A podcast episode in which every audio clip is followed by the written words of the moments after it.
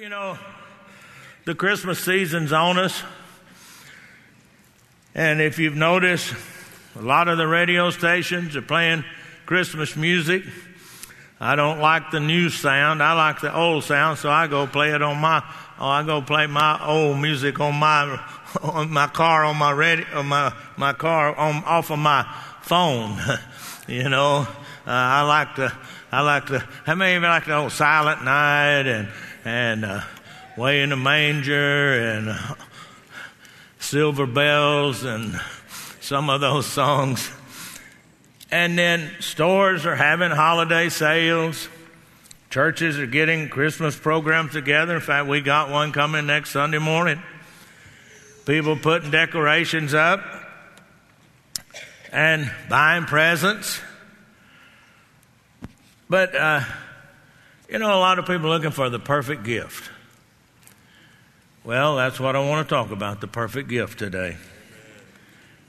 Now, during this time of year, it is a great time of year, but sometimes it's not such a good time for some people.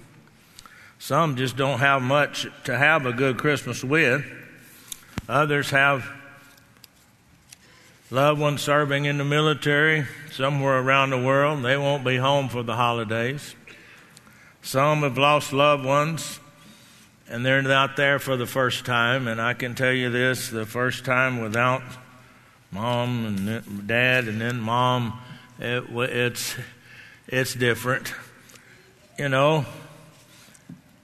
And we need to be sensitive to those who are having a difficult time during the holiday season. And let's do what we can to help them. You know, then there comes the added pressure to find the perfect gift for our relatives. You know, I think we need to look and realize that there's no more perfect gift than God, the original gift giver, when He gave us Jesus Christ. John 3:16 we all know it says for God so loved the world he gave his only begotten son that whoever believes in him should not perish but have everlasting life. And then Paul says it like this in Romans 8:32 He did not spare his own son but delivered him up for us all. How shall he not with him also freely give us all things? You know, when you think about it, God gave what was important to him. What was important for us? He didn't give gold so we could have riches. He didn't give things so we could occupy our time. He didn't give jewels and treasures so that we could hold high esteem.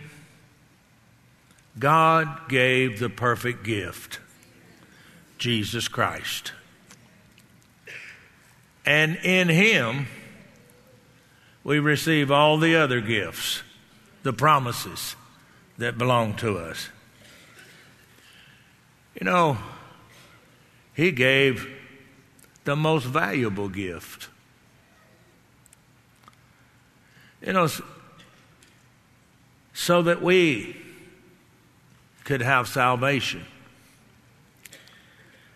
You know, sometimes we look at gifts that we give gifts that we receive.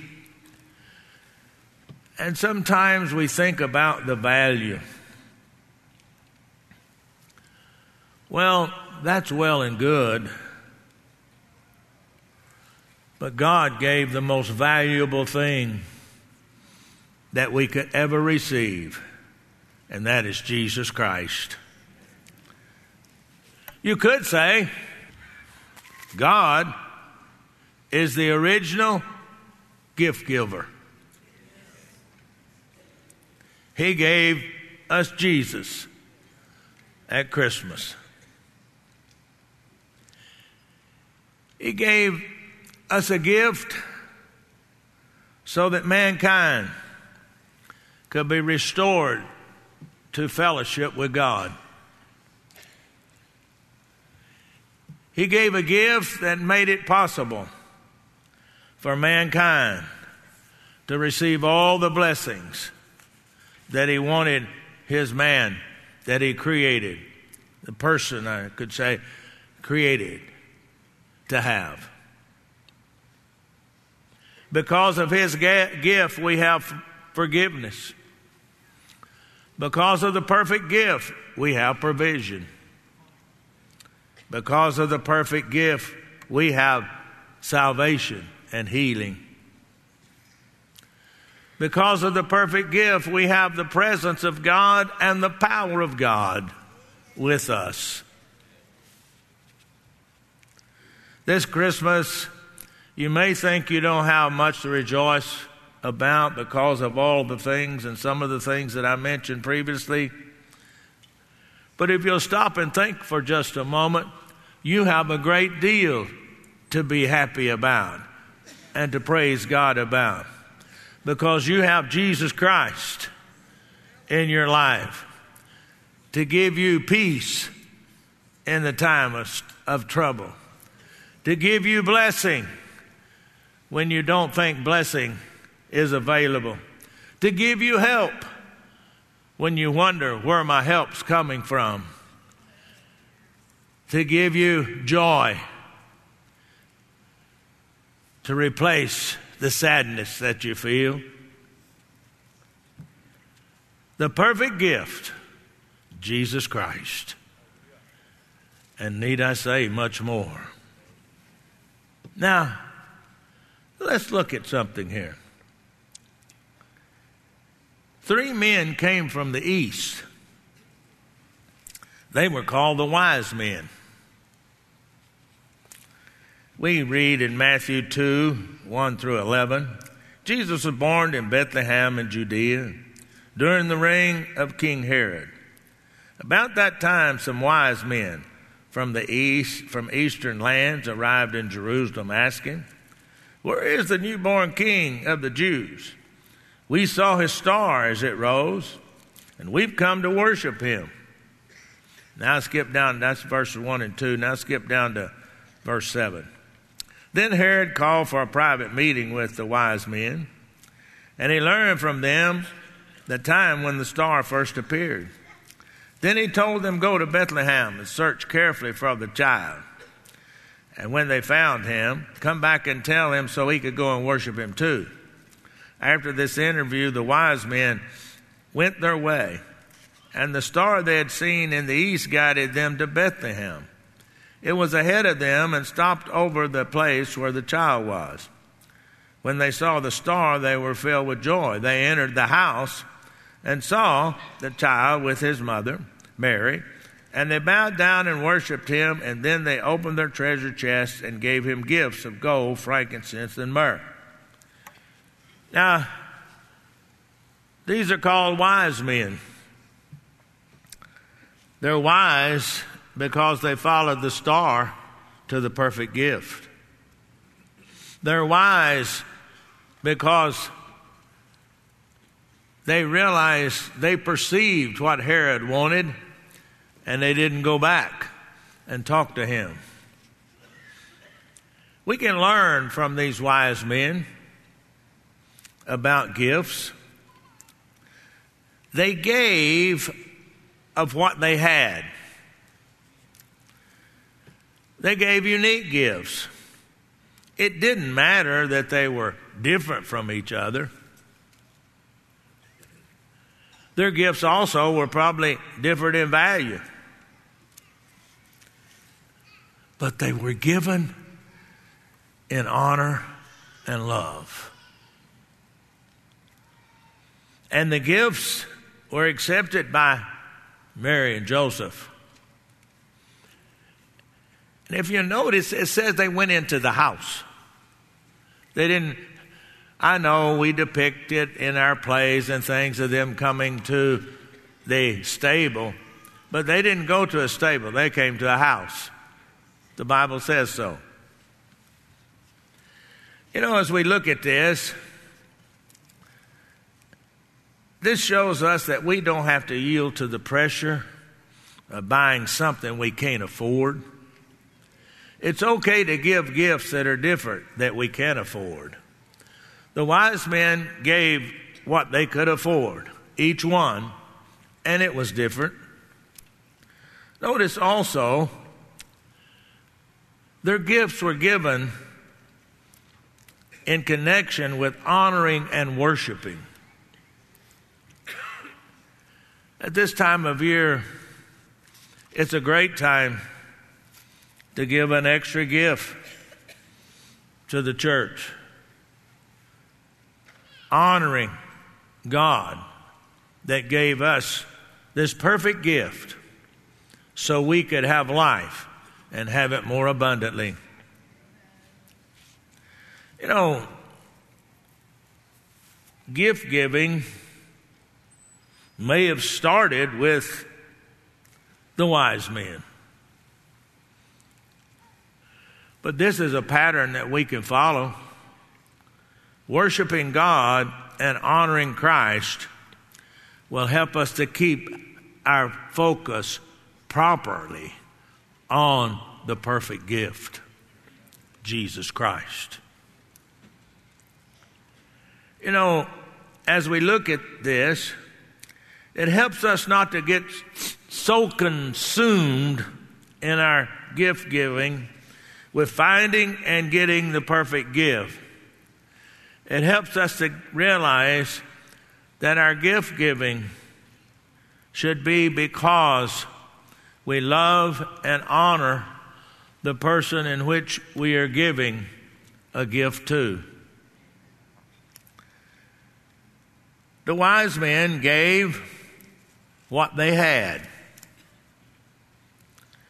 It's good for you, and it came from their heart. You see, it's not, not a matter of what the gift cost,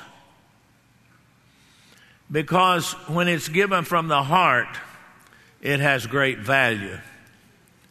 When it's just given to be given, it's not a perfect gift.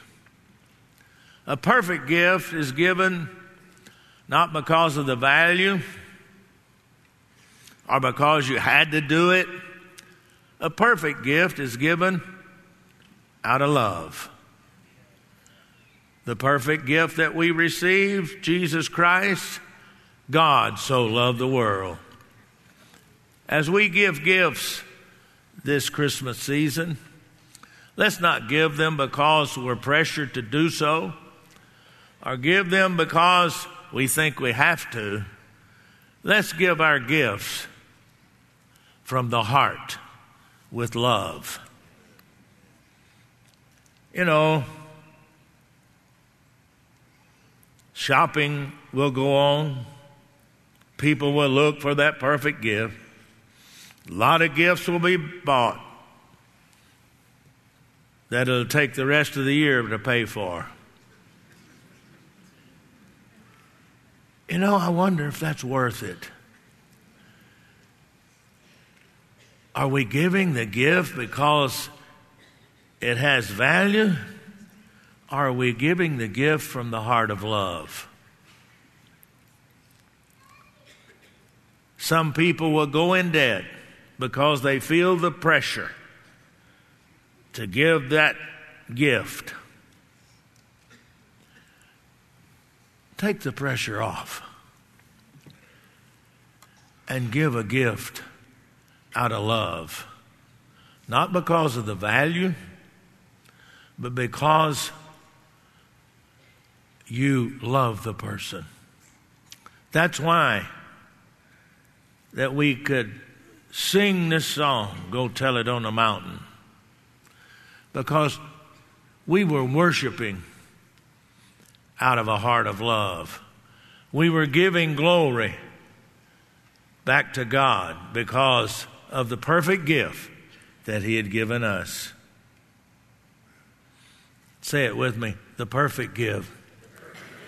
Jesus Christ is my gift.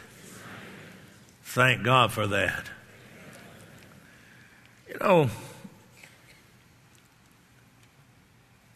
I was just thinking about this and buying gifts. You know, there's some things I think we need to keep in mind. Solomon says in Proverbs 19:6, every man is a friend to one who gives gifts. You know, we buy gifts for many different reasons. But sometimes it's not because we want to. Simply, we do it because we think we have to, or we want people to think good about us. Or are you just buying a gift for somebody because you want their approval? Remember, God has already approved you and accepted you through Jesus Christ, the perfect gift that He gave. And it doesn't matter whether you get anybody else's approval or not. You know, on our, as I was growing up, we had family gathering on the 24th with all of my cousins. It started out at Aunt Olita's house, Dad's sister. She was the oldest. It was Aunt Olita, Uncle Dove, Dad, and Uncle Pat. And all of us all of us cousins all grew up together. We were more like brothers and sisters than we were cousins because we were together all the time. And, you know, as we would get together, it wasn't a matter of whether sometimes we didn't even give gifts. That wasn't what the deal was.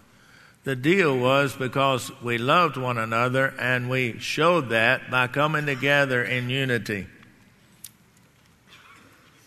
Today, we show our love for the perfect gift as we come into this building to worship together as fellow Christians and fellow church members, like we did on that Christmas Eve with our family. I started that tradition with my family, and we will do that on Christmas Eve and have a. Back then, Benny, my oldest cousin, he would make spaghetti and lemon pies, and that's what we would have. When we get together, Lynette makes her chicken and dumplings and chocolate pie. and the boys have already been asking, you, are we going to have chocolate pie, Nana? And of course, our answer is yes. But as we're in this Christmas season, as we're buying gifts, make sure Jesus is the source and not things. Matthew 6:33 we all know it. Seek ye first the kingdom of God and his righteousness, and all these things will be added to you. I'm just going to suggest a few things here that we might need to keep in mind while we're shopping. Be wise, don't spend more than you can afford. Be more concerned with people than things. Be more willing to give than to receive. Focus on making memories instead of the money on the gifts. You know, as I was putting this message together, I began to think about the memories that we made there with all the cousins and the aunts and the uncles. Now, today, there's only Ruth, She was the oldest. And then I was about, what, they say, Joy and George, and then me. I was the fourth in line, but now Ruth, me, my sis, and Charles Terry, who was the youngest, is the only ones that's left out of the ten of us, I guess there were. You know, money could never buy those memories. So let me tell you get together with your family, get together with your friends, and make memories because money cannot buy memories. And gifts will fade and money can go away.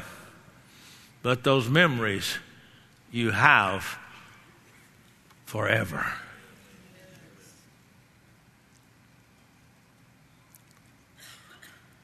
Be a bearer of good news.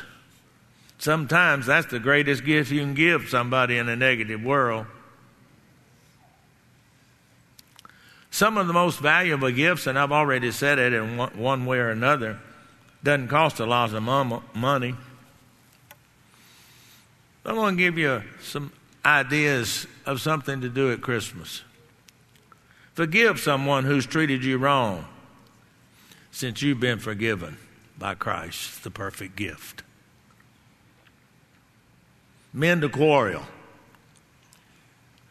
Apologize if you've wronged somebody or been in the wrong.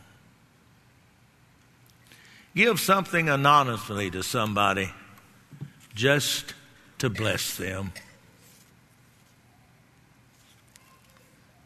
Take a meal, a bag of groceries to a less fortunate family. Or go through the driveway, drive by and pay for the person's meal behind you. Or look across the restaurant and pay for somebody's meal.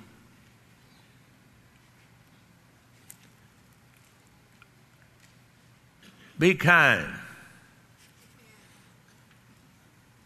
Not just in this season, but all the time.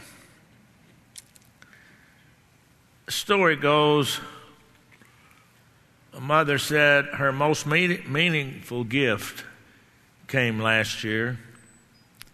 She said, My 10 year old daughter wrote a letter on her own and stashed it behind the Christmas tree. And after all the gifts had been opened, she reached in behind the Christmas tree and handed us the letter.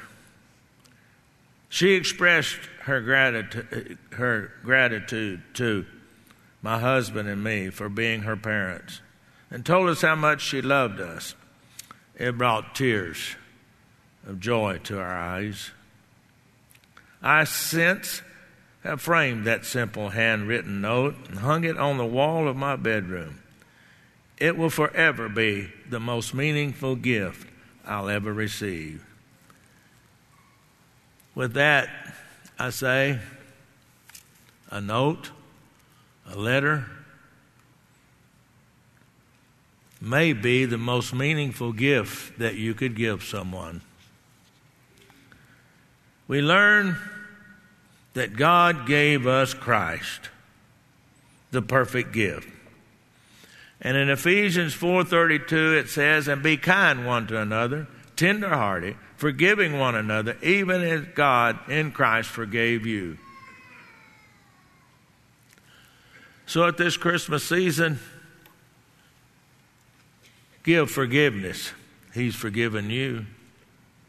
Give love because He loved you so much, He gave you the perfect gift, Jesus Christ.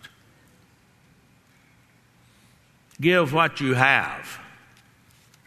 God gave what He had. Give comfort because He's comforting you. Give things not because somebody deserves it, because your Father in heaven has given you the perfect gift, and you sure didn't deserve it, but He gave it anyway.